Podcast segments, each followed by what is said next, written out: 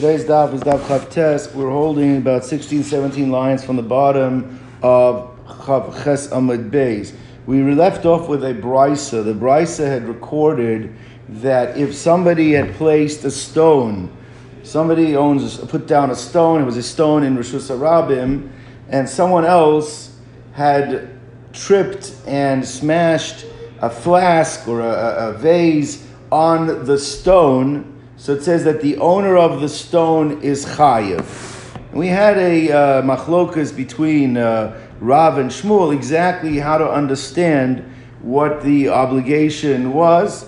But then the question really predicated is it a case of bor? Do we look at it as a bor? And in order for it to be bor, that would be a machlokas whether or not bor has to be something that you own, or a bor is something that is hefker, which is going to get a discussion that we're going to circle back to. But the point was that either way you are responsible. The person who put the stone down had liability. Now, what the Gemara is going to bring down is a ruling. There's going to be two versions of a ruling from Rabbi Elazar.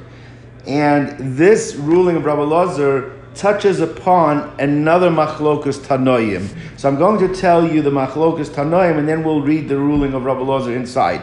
Now we already had this machlokas tanoim before. It's really later on Nun Gimel, but we've touched on this before. What's the machlokas over here? So the situation is that somebody dug a pit in Reshus HaRabim. Someone dug a pit, and Ruvain's ox gored Shimon's ox and pushed it into the pit. And now the ox is dead at the bottom of the pit. So what was the machlokas tanoim?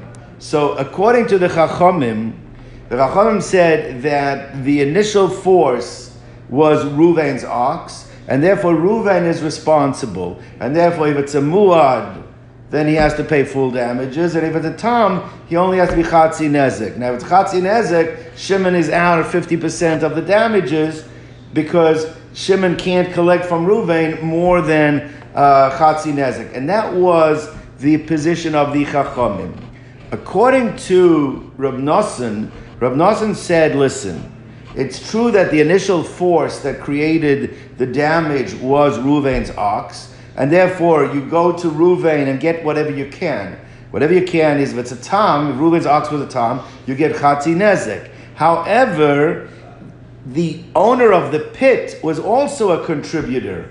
And therefore, whatever you cannot get from the initial force, from the initial cause, which was Ruvain, you can make up the balance from the owner of the pit. And the owner of the pit's going to have to kick in whatever is not covered by Ruvain. The owner of the pit's going to have to pay Shimon. So that's the machlokas later on Nun Gimel. The Chachamim shita is that you can't hold the owner of the pit liable at all, because it wasn't Shimon's animal fell into the pit. Shimon's animal was pushed into the pit, and therefore you can only focus on the original force. You can only focus on Ruvain's animal. You cannot go after the owner of the pit. Okay, now let's circle back here.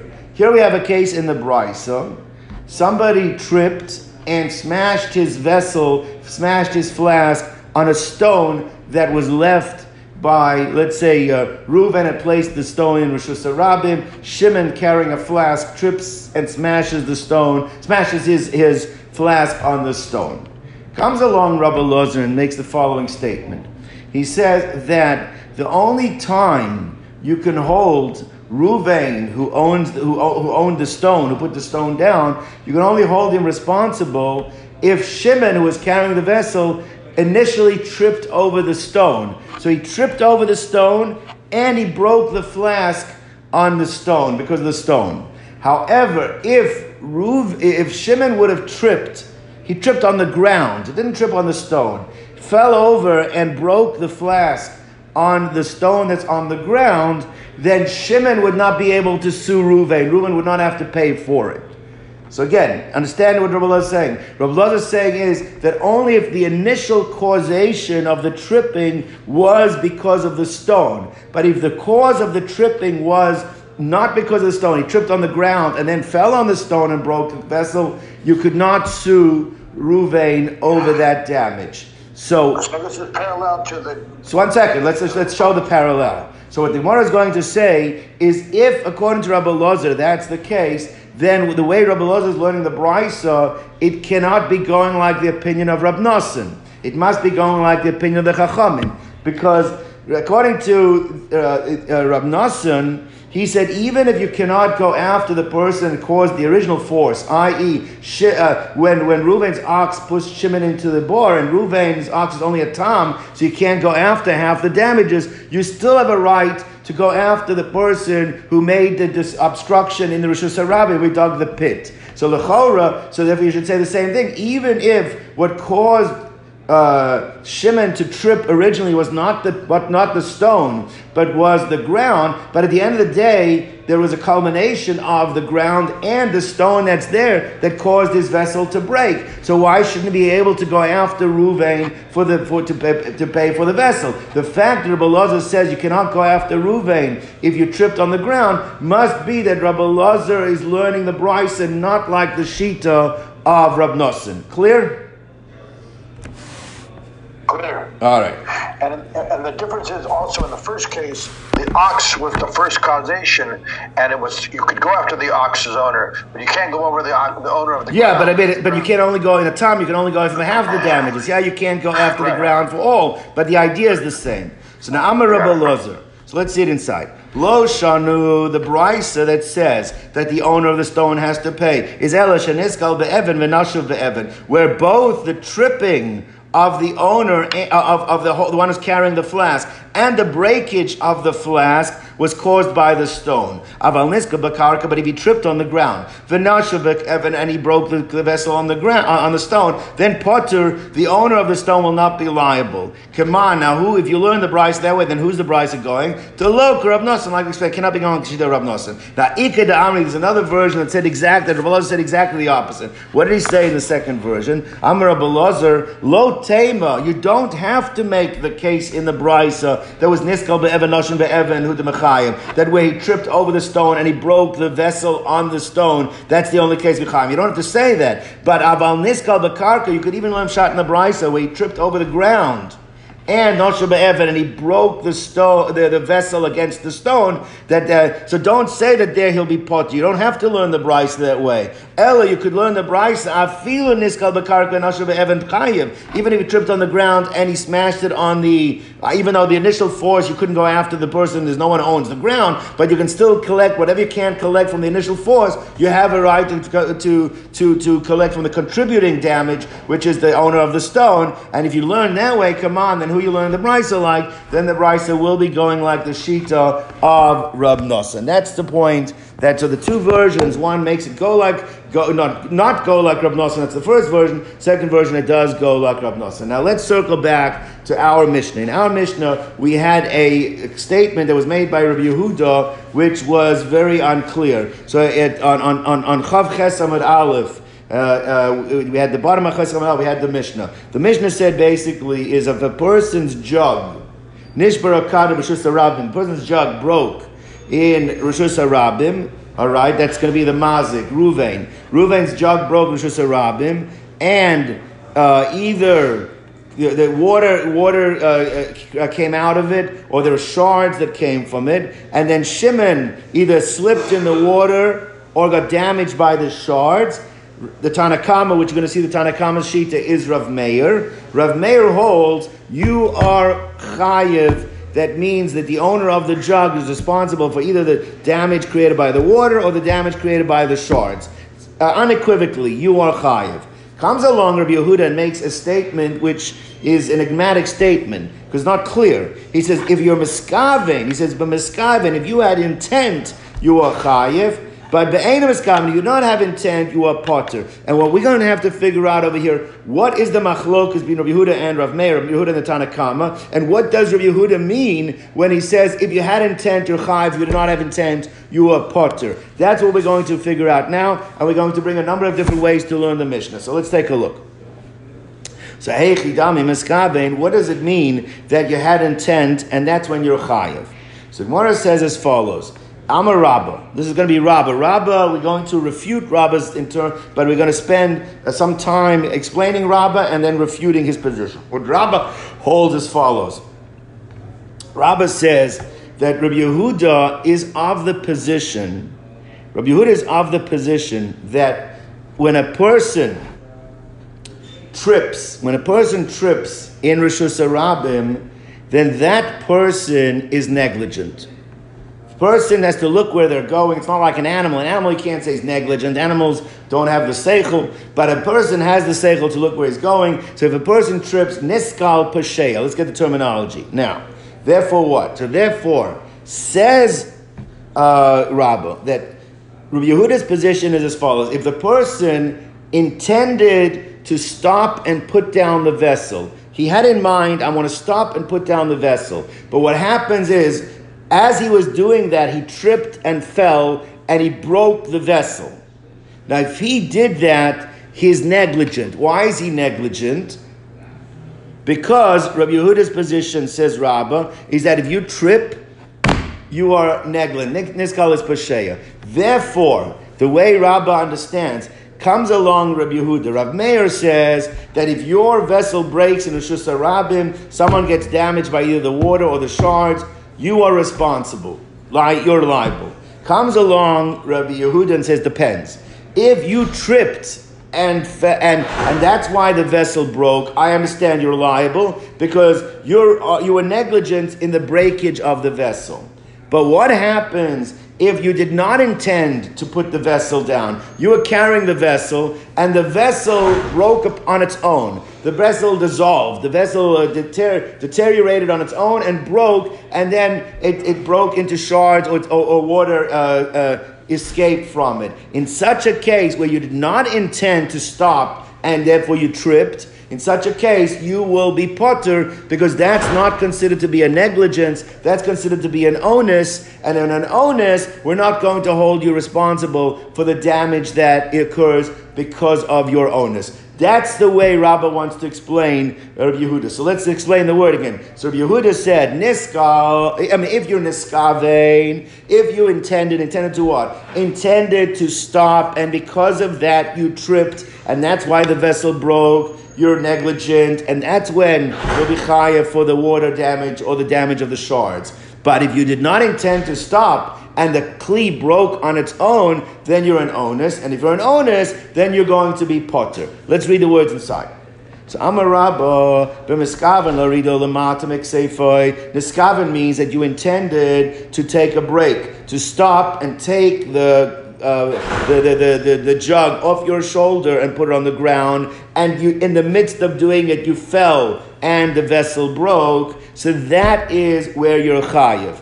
But if you didn't intend to stop and it broke on its own, then you're going to be potter. Now, Abayah comes to his uncle Rabbah. He says, I have difficulty with that explanation. Because according to that explanation, then it comes out that the Tanakama, Rav Meir, who's the Tanakama we're going to see, he holds that you're chayiv unequivocally. Means he would hold in both those scenarios, you would be chayiv. Now, Lechora, what? Rav Meir does not agree with the concept of onus.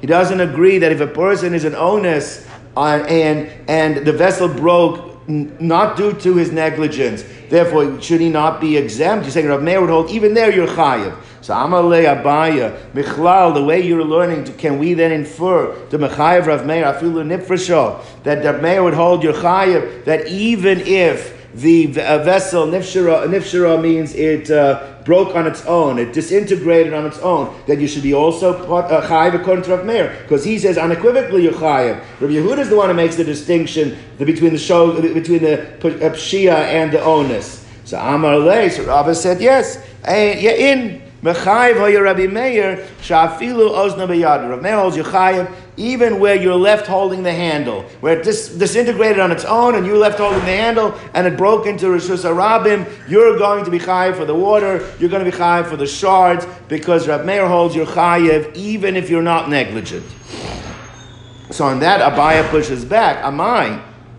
But why? Why should Rav Meir hold that you're chayiv where you're an onus? Al-onusu, or you're not an onus. An onus is the concept of you've done something that is completely unavoidable. For onus rachmana patre, and for an onus, The Torah, we find HaKadosh Baruch Hu in the Torah holds you're not responsible for something that's completely unavoidable. Where do we see this? There's a case in the Torah where a person forced a woman, a betrothed maiden, to have relations with him. So it says he is executed. But you don't do anything to her because since she was forced, she's an anusa, and she's not held responsible. To the nara, to the girl, you can't do anything because as you see the concept of onus, you're not liable for onus. So Gemara says, and you might argue, maybe there's a difference between capital crimes and between financial liability. Maybe the threshold is different. Concerning execution, capital cases. So then we say that you're not held responsible if it was something that's unavoidable. When it comes to paying financial damages, maybe you're chayev, and even at the lower threshold, even if it's unavoidable. So that could be, you can't ask me a kasha from the Torah. L'chora, v'hatanya, we can't say that because we have a brisa that says like this. What is the brisa? The brisa is a corollary similar to our Mishnah, but it brings down also two cases. In our case, the two cases is that either the water damage or the shards damage. We have two different cases in the brisa. It says, nishbara kado, that if you have a jug that broke, v'lo silko, but you did not remove the jug. You left it there, you didn't remove it. Or naval gmalo, or your camel broke, your camel collapsed.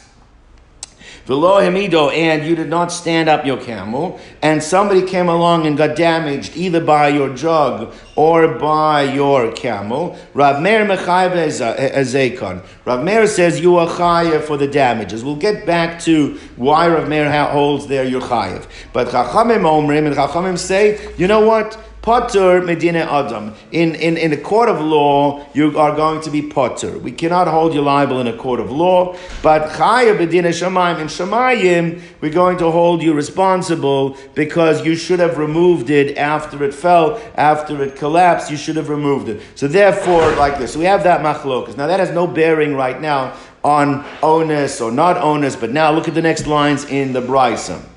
So umodim chachamim Rav Meir. The chachamim do agree with Rav Meir that in a case where avno, sakino, maso, that if you have a similar situation, a person owns a stone, he owns a knife, he owns a package, shenicha b'rosh gago, that he put it on top of his own roof, and he wasn't careful because he should have realized that there's going to be certain types of winds which are normal to happen, and the winds came along and caused him to fall off his roof and damage someone below, because that's negligence. So in such a case where the person acted in a negligent manner, he is responsible for the hazard that he created. But Moder Rav Meir, my Rav Meir on the other hand, his Moder agrees with the Rabbonon. B'male kankanim al hagag. Someone took jugs out. He had jugs that he wanted to dry out. So therefore, he put them on the roof. Almanas l'nagvan, in order for them to dry out. V'nafle beruch she'en matzuya. And now what happens is a wind that was not an expected wind,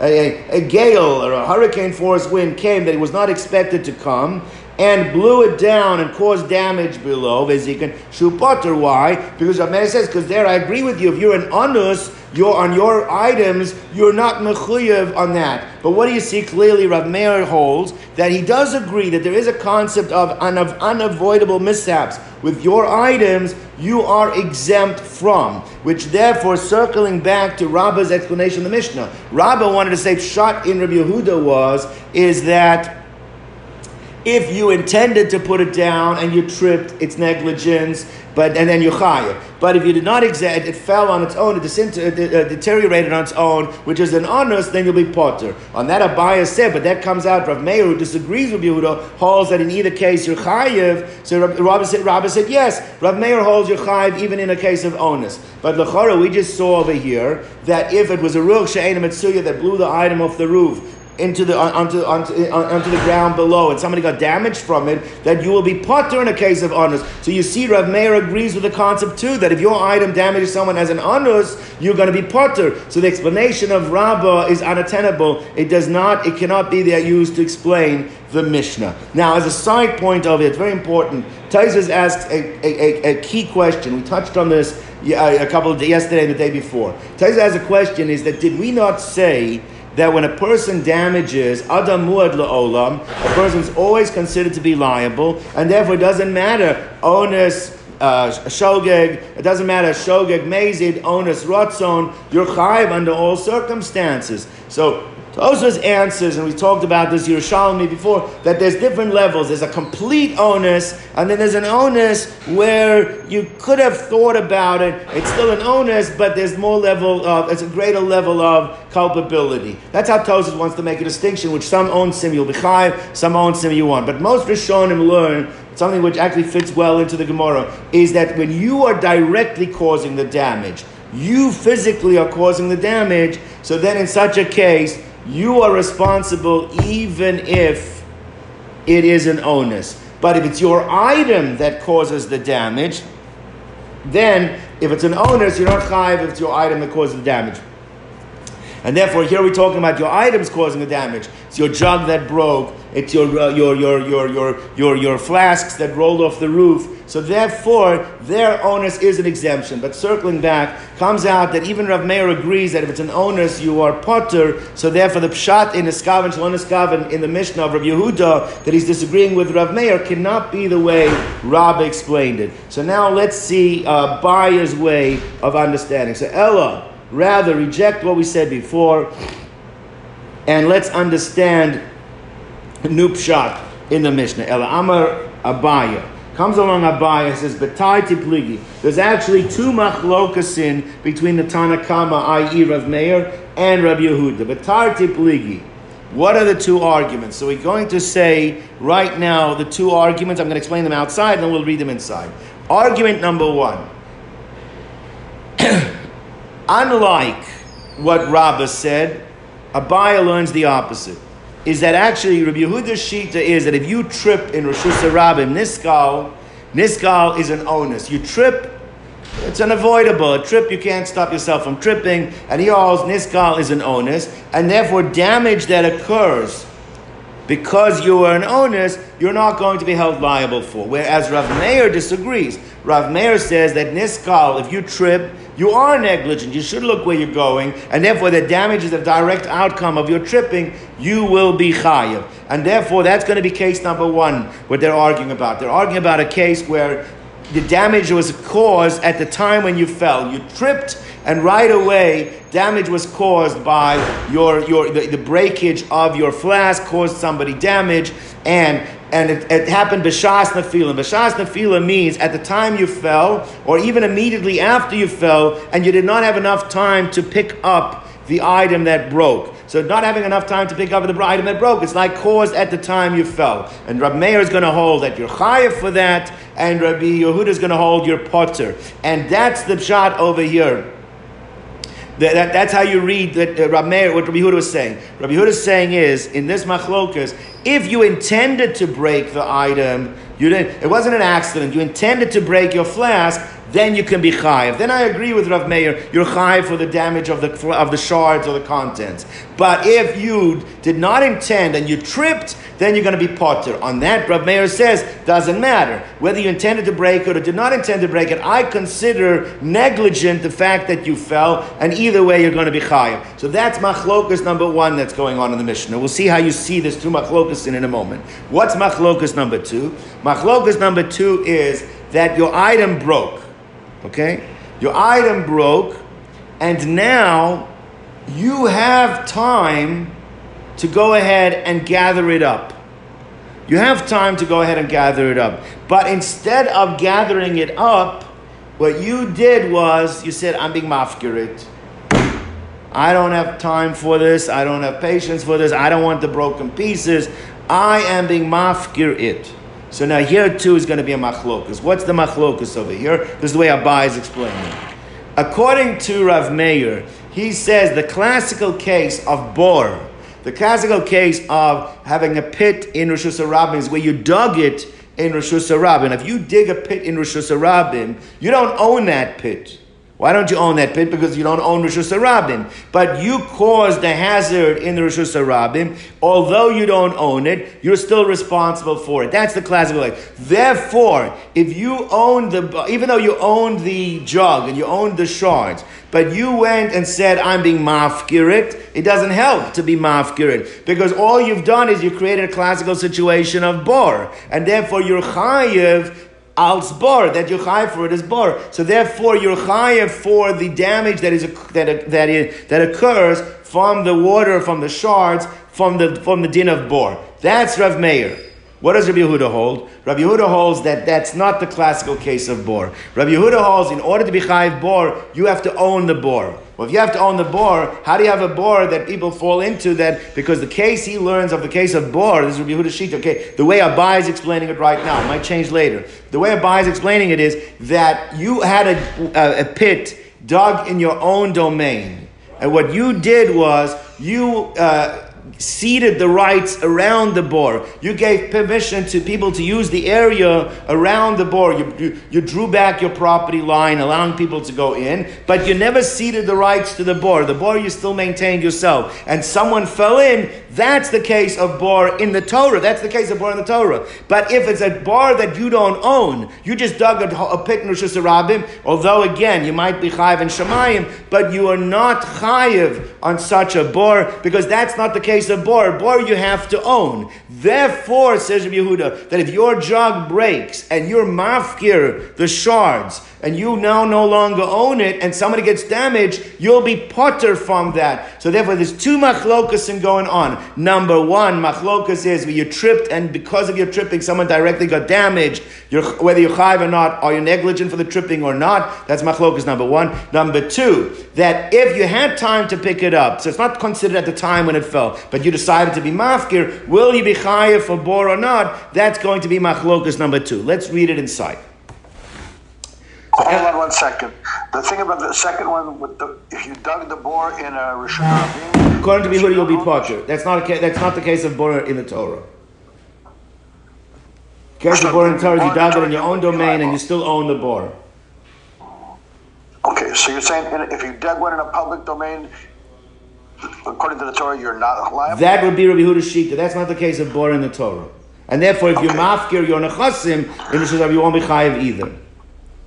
All right. So, El Amar Abayim, Betar Ti Pligi, they argue in two cases.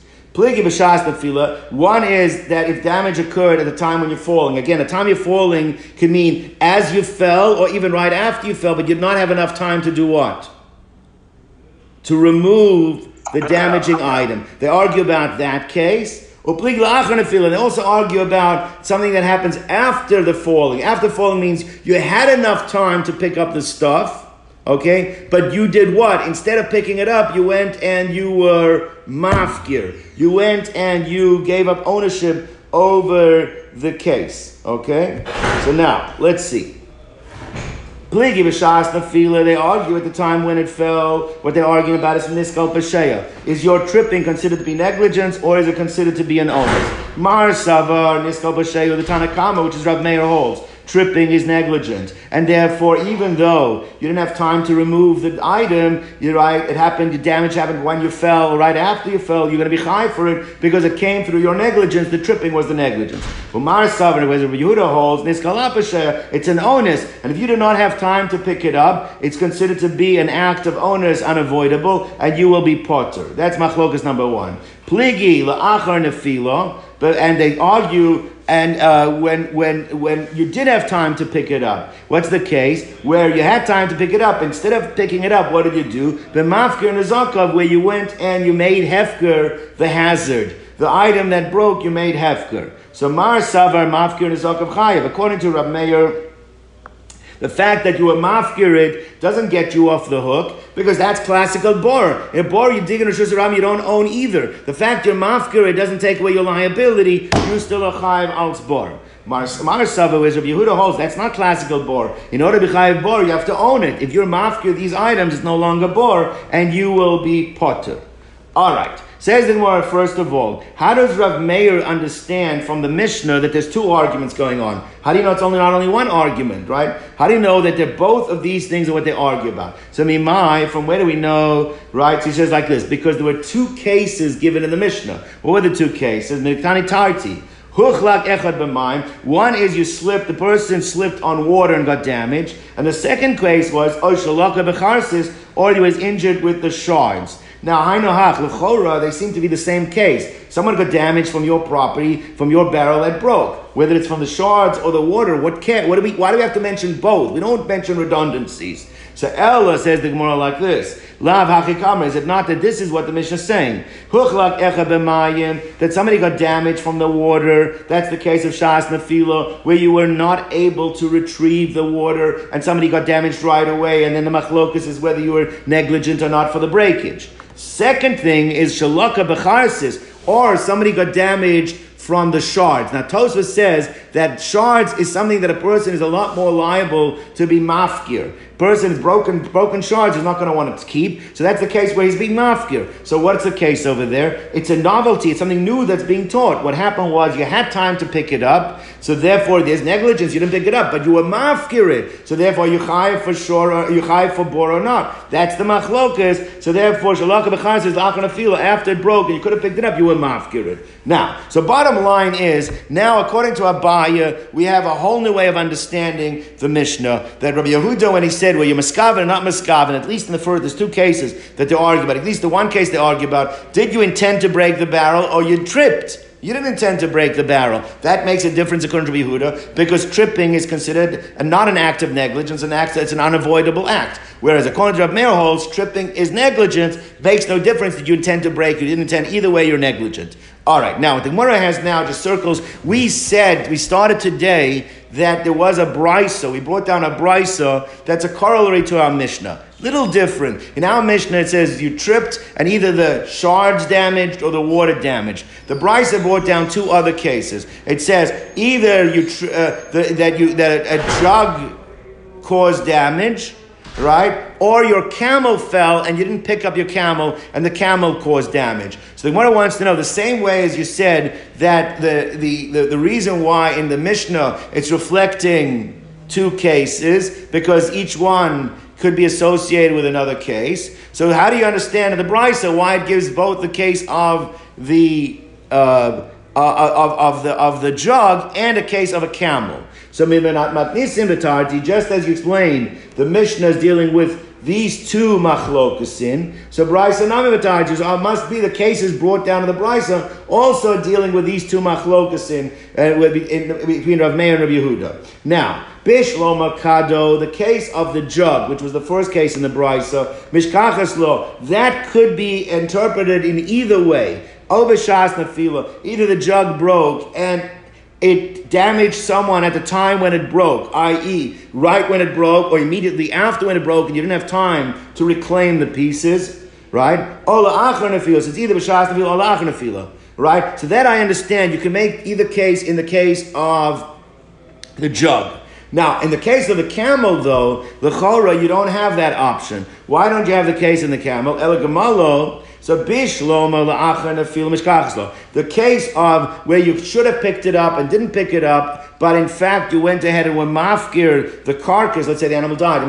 That case you can say, that's the case but there's no case where you could say, well, it tripped and you're responsible because you're negligent. Because you can say a person's negligent for his own tripping. You can't say he's negligent for his animal tripping. So the case of is niskal pasheya, niskal and onus, is it considered negligence or unavoidable, doesn't work in the case of the camel. So bishlom ala'achan afilah, the second machlokas that this happened after it fell and you could have picked it up and you didn't and you were mafkirid, mishkachasla, that you can find such a machlokus there, right? But mafkir nevlaso, if you make the case where he declared the carcass ownerless. Ela b'shas nefila, but the first machlokus, heichem mishkachasla, how do you have that? Now Tosfos asks the question, why do you have to have both machlokas in both cases? Why can't you just make one? There's two cases. One is one machlokas, one is the other. The way I understand it, because if you have the first case, in the first case, could be interpreted for both ways, in both ways,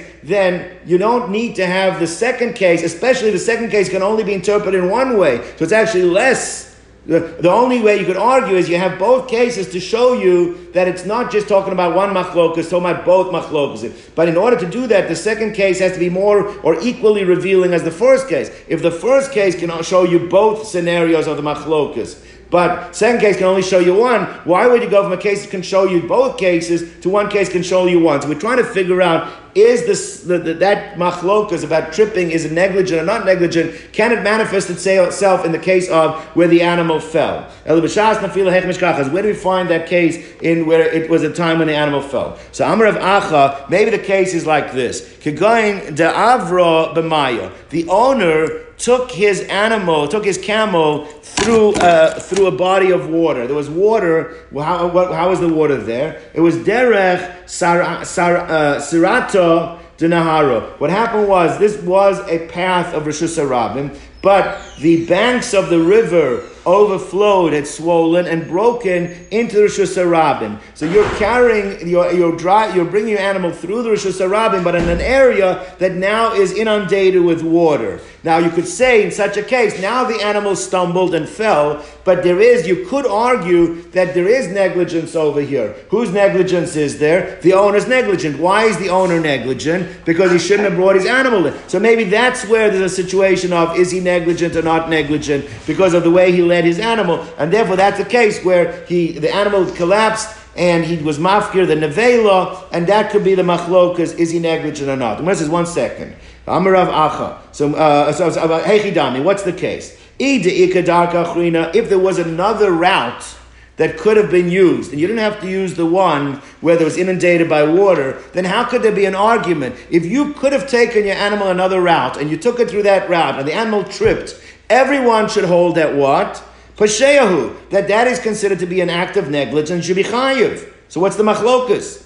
And either leka dark achrina, and if there's no other way to transport your animal, you had to take that chance, so then onasu, then that should be considered, everyone should hold it's an onus, and you should be potter. So how do you see the machlokas of Yehuda and Rav Meir and Rabbi Yehuda in the case of where the animal fell?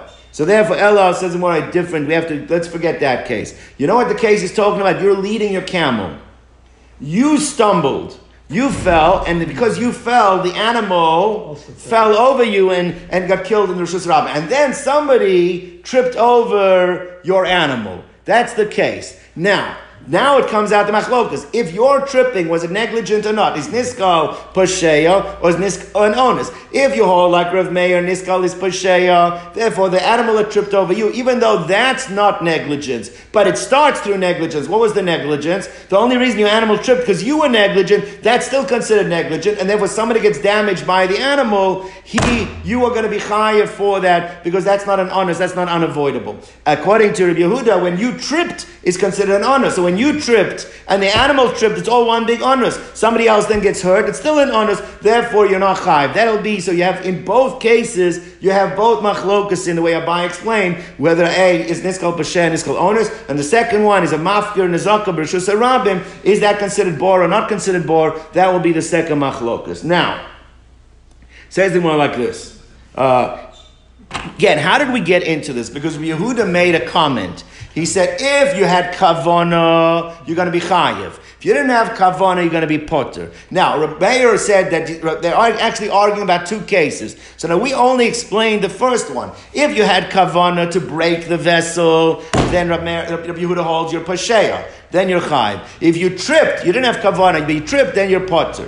That understands if you had kavanah, you didn't have kavanah. So the first machlokas works with the words of Rabbi Yehuda, if you had kavanah, if you didn't have kavanah. But according to Abayah, there's a second machlokas. What's the second machlokas? Where you had time to pick it up, but instead of picking it up, what did you do?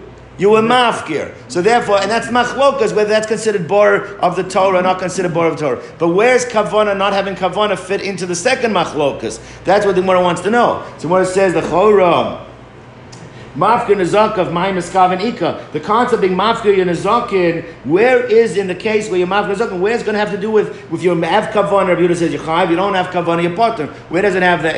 So Amar Rabbi Yosef explains it means like this: is it's talking about your jug broke, okay, and now you have time to pick it up.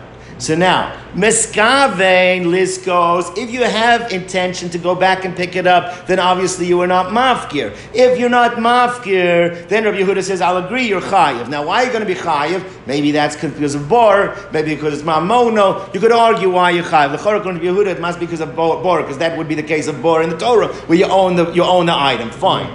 But where you do not, lo miskava means you did not have kavana to pick it up because you're mafkirid, that's where you're going to be potter. So we have both machlokas in Rabbi Yehuda's words. If you're if you have kavana, you're chayiv. If you don't have kavana, you're potter.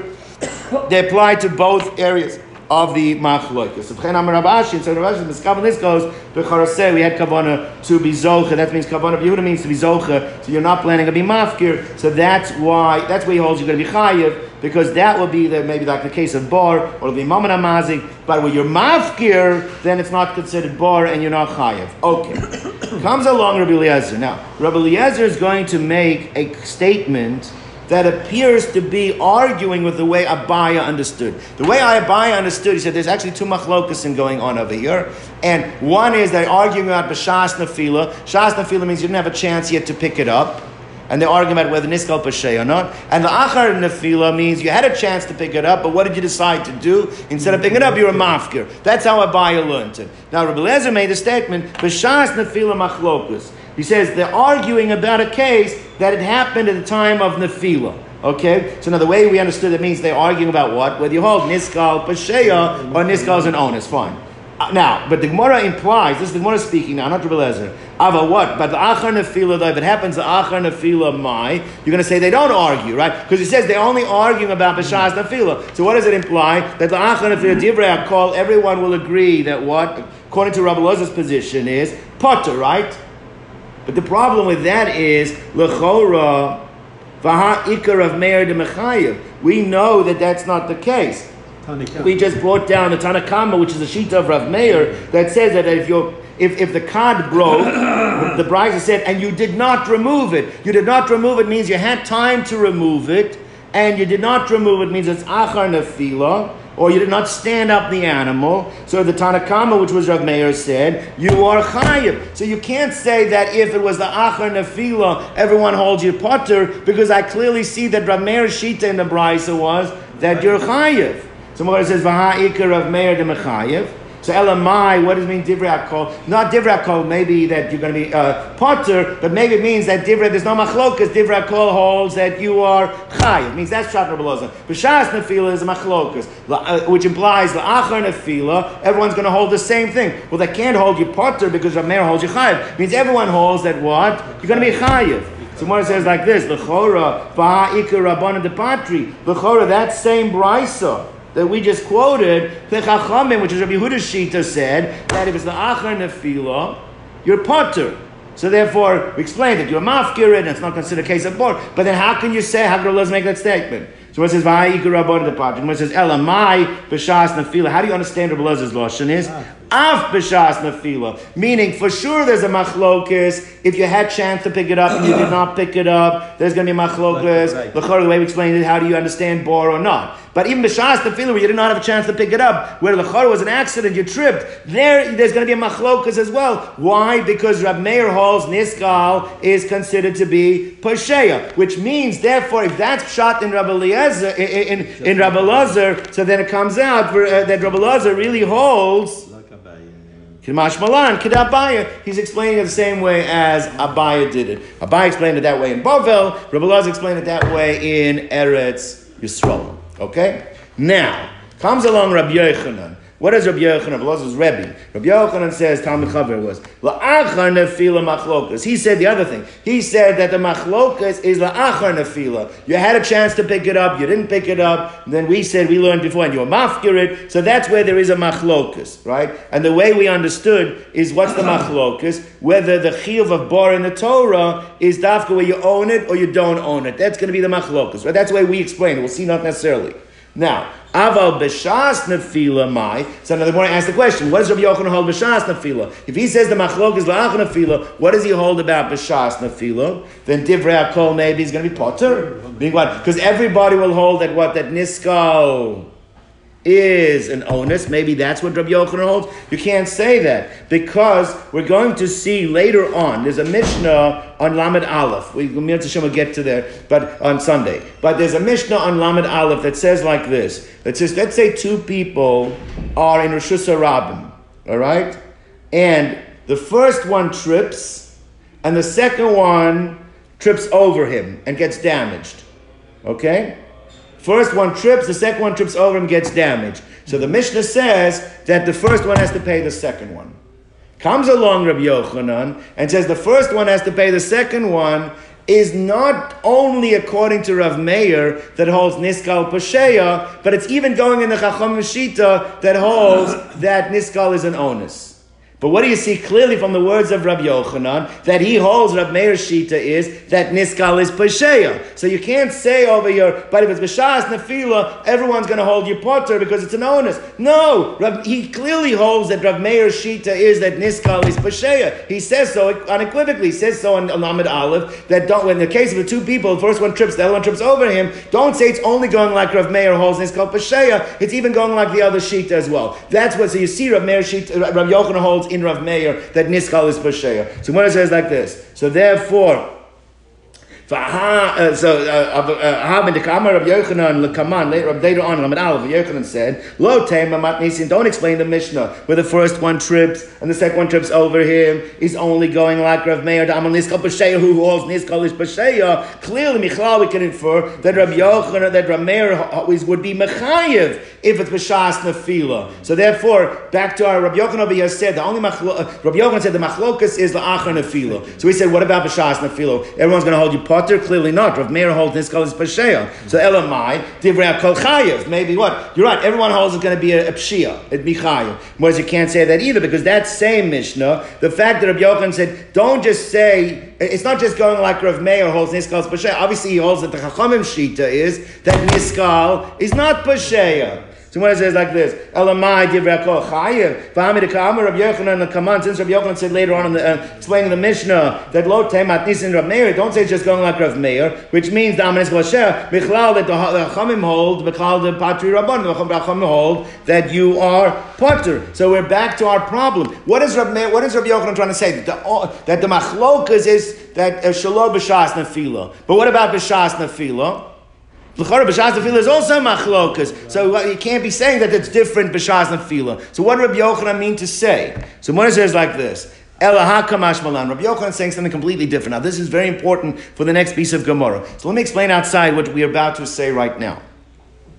What Rabbi Yochanan is saying as follows, is that the machlokas is dafka b'shas nefila. What he means to say, that machlokas is, in our case, meaning like this, Abayah and maybe Rabbi Elazar, we're going to see. But Abayah made the statement, there's two arguments going on, right? There's machlokas, Niskal Pasheya, or Niskal is an onus, that's B'shas Nefila. How did Abayah explain when it's Shalom B'shas Nefila, Lachar Nefila? He explained like this, there's a Yesodus Dika Machlokas, is what's the status of bor in the Torah? If bor, is it dafka if you own the bor, or even if it's hefka, you don't own the bor. He learned that machlokas. It comes out therefore if you mafkir your broken barrel, if you're mafkirid, Rabbi Yehuda says you're potter according to Abayah. Why? Because that's not the case of bor in the Torah, right? You have to own it. You have to own it. Comes along Rabbi Yochanan, and Rabbi Yochanan's saying is like this, no. The machlokas is only in our Mishnah. Why is it only in our Mishnah? Because in the case of the Mishnah, what happened in the Mishnah? The case of the Mishnah, how did the barrel break? What happened? The person tripped. It's an onus. No. Going like Rabbi Yehuda's Shita. So therefore, when it's an onus, and he was mafkir, that's why you're potter. Not because it's no longer bor, because it's not a bor that was done on purpose. The only time you can be chayav for bor, says Rabbi Yochanan, is when you do it on purpose, but it's a bar that's b'shogeg, you're not going to be, it's a b'shar ba'onis, a bar ba'onis, you're not going to be chayav. Means what Rabbi Yochanan is saying is that it's only in our Mishnah Does Rabbi Yehuda disagree with Rav Meir? Because it's not like Abayah. It's not because he holds you're never chayiv on a bar if you don't own it. Of course you're chayiv. That's the case in the Torah also, where you dug it, but you did it on purpose. When you do it on purpose, you're chayiv for bar, but not when it's done by accident. That's the pshat. So really, what Rabbi Yehuda... Even if you have time to take it off? What's that? Even if you have time. Yeah, because you're mafkir. Because still, you were mafkir. It happened through an onus. The fact that it happened through an onus. Now, basically, it comes out like this. It comes out that really what Rabbi Yochanan is stressing is that they argue la'achar nefila means that they only argue about bar la'achar nefila in this case. Rabbi Meir holds your chayev because you're pasheya. Rabbi Yehuda holds your partner because you're honest. But in a regular bar, or a guy broke on purpose, something on purpose in Reshus HaRabim, and then he was mafkir, even Rabbi Yehuda is going to hold your chayev in that case. You're not going to get off the hook in that case. Mm-hmm, okay. All right. That's the pshat. So Moshe says like this. So therefore... Ela hakamash malan. The mavgir nizak of the hacha who the patri rabbonon the onasu. Ava mavgir nizak of the alma. But in the regular case where you mavgir and a chosim, then you will be chayiv. You will be chayiv in another case. All right. So that's all. Rabbi Yochanan is coming to say. What about Rabbi Yochanan the first case and the nitkal posheya? No. So that can be agreed. That they argue too. That we said they argue about that case. Yes. Right. All right. Now, Rabbi Yochanan says you don't have to say that. You could say that the Chachamim agree with Rabbi Meir. They agree with Rabbi Meir that you're chayiv of bar b'Reshus HaRabim. The only thing is, it has to be b'kavana. It can't. That's what they're disagreeing with. But if it's done in an unavoidable accident, then you're not chayiv. Now. When you're not mafkir, by the way, when you're not mafkir it, that was really a machlokas Rav and Shmuel, right? Is it bor or is it momen? Right. That was it's also machlokas of Rabbi Yehuda and Tanikama. No, not now. No, not now anymore. No one's saying that. No. Let's go on. Now, let's go on. Itmar. So now we have an independent machlokas over here between Rabbi Yochanan and Elazar. Now we don't know who says what. Now when you learn Gemara, it's not linear. It means the way they organized it is in linear. But the sugya we had before did not necessarily come before the sugya that we had now. Because if it did, we're going to see then you wouldn't have a shiloh. They're meaning there were different Bata Medrash, different discussions going on, and Ravina and Rav Ashi, they put it in the Gemara in a certain direction. But it doesn't mean that this, historically, that's the order that this took place. So what's the machlokus over here? Itman. But mafkir nezakah. The person was mafkir his items that are causing damage. So someone dropped a barrel in Reshus HaRabim and he's mafkir it. Rabbi Yochanan Rabbi Elazar, Chad Amar Chayev, Chad Amar Potter. One says you're Chayev, one says you're Potter. Now at this point, the Gemara understands, like Abayah understood originally. What they're arguing about is how do you define bar? That's what they're arguing about, the definition of bar. So let mandem Chayev Rabbi Meir. So the one who holds you Chayev, because the classical case of bar is hefker. It's a bar that's in Reshus HaRabim. It's hefker. The fact that you're mafker doesn't get you off the hook. Now you just created a bar. Uman the potter holds like the Rabbanon, that you're only chayiv for bor if what? Chayiv in bor if you make it mafkir. No, if you own it. But since this person went and mafkirid, so then you are potter. So therefore like this. So Moshe says you don't have to learn. That's the machlokas between Rabbi Elazar and the Chachamim. Alibad Rav Meir kula amoloi pligi. There's no argument in the shita, because that would make it that each one is holding like a different Tana. We don't want to make that each one's holding like a different time. And then Rabbi Yochanan should have said, halacha is like, or whoever it is. One said halacha is like Rabbi Yochanan, like Rav Meir. One says halacha is like the Chachamim, like Rabbi Yehuda. One says, no. I'll leave it to Rav Meir, Kula Amala Peliki. Everyone, there's no argument over there. Everybody holds that Bar B'Reshus HaRabim is a Bar Shel Hefker, and therefore your Mafker, Nechasa, Nezaka, you are going to be Chayiv. The Machlokas is in the Chachamim. What's the Machlokas? Keep Ligalid Rabbonim. Man de Patar, the one that says that you're Patar, he always basically straight up Rabbonim. That means you're understanding that the Rabbonim hold that Bar B'Reshus HaRabim, your potter, if it's hefker, therefore your mafkin azak of your potter, right? That's the way, okay, that's the way we thought originally. Holds like the way we thought the Chachamim hold. So then according to the one that says you're chayiv, what's taka the pshat? It's what you're chayiv. Uman da amachayiv, the chora, what amalach, he says like this. He held like we had Rabbi Yochanan before. That's why I said if we knew Rabbi Yochanan said it before, we were not going to have the next question. But remember we had before that Rabbi Yochanan said that you're only potter in the case of our Mishnah. Because in our Mishnah, it was an onus how it broke. But in regular cases, where you break something on purpose or where you're negligent, even if you're mafkir, that's not going to get you off the hook. That's going to be Yechayev for bar. So the one that says Yechayev, because our case over here was mafkir and a zakab, it's not talking about an onus. It's talking about a regular case where you broke something negligent and now you are mafkir. You're going to be responsible according to the Chachamim. So Manda Mechayev Amralach Ana de Amri Afilu. I hold even according to Rabbanon, because Atkan only in our Mishnah Lo Pat Rabbanon, they only Pat Rabbanon Ela B'Mavkin Azakav Dahacha. Because if the person stumbled, he broke and mishum da'onasu. But a regular mafkir and a zakav, which we're talking about, which wasn't through an onus, the amem mechayvi, because he owns. There's no machlokas on definition of bor. The only machlokas is how the bor came into being. Does it have to be through a mazid, or could be even through a shogig or an onus? That's the machlokas. So basically, it comes out like this. They're not arguing the shita of Rav Meir. Rav Meir, we know it doesn't matter. Either way, you're chayiv. The machlok is in the chachamim. What's the machlok? Is your mafkirin? Yeah, bor yuchayiv. So why aren't you chayiv here? Because the shaila is over here. The argument is going to be so. The one that says taka your potter holds because you're not chayiv if it's a bor b'reshus harabim, if you don't own it. The one that holds that your potter is only going to hold your potter if it's like the case of our Mishnah where it's an onus. But if it wasn't an onus, if it was a case where regular case of what? It would be a regular case of a where it's you did it b'mezid. Then even according to Chachamim, you're going to be chayav. Now the Gemara wants to know: well, who said it?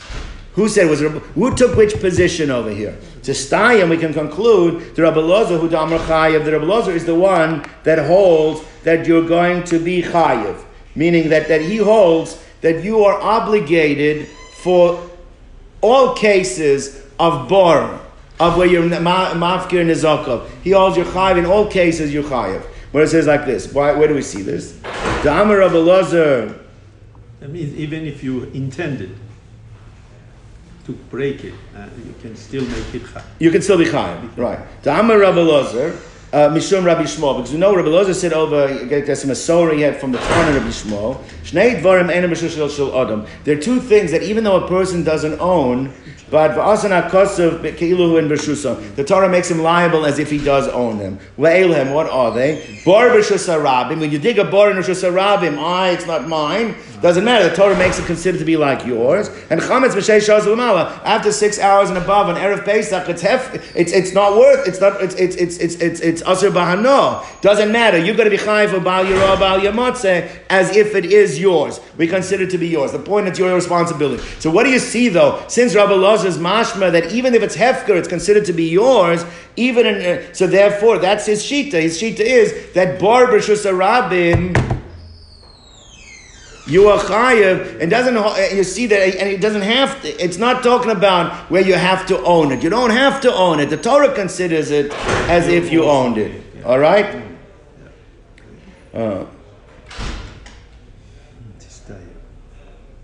So tistayim. So therefore, you see that Rabbi Elazar must be the one that holds that even if you're mafkir nezakov, you're going to be chayiv.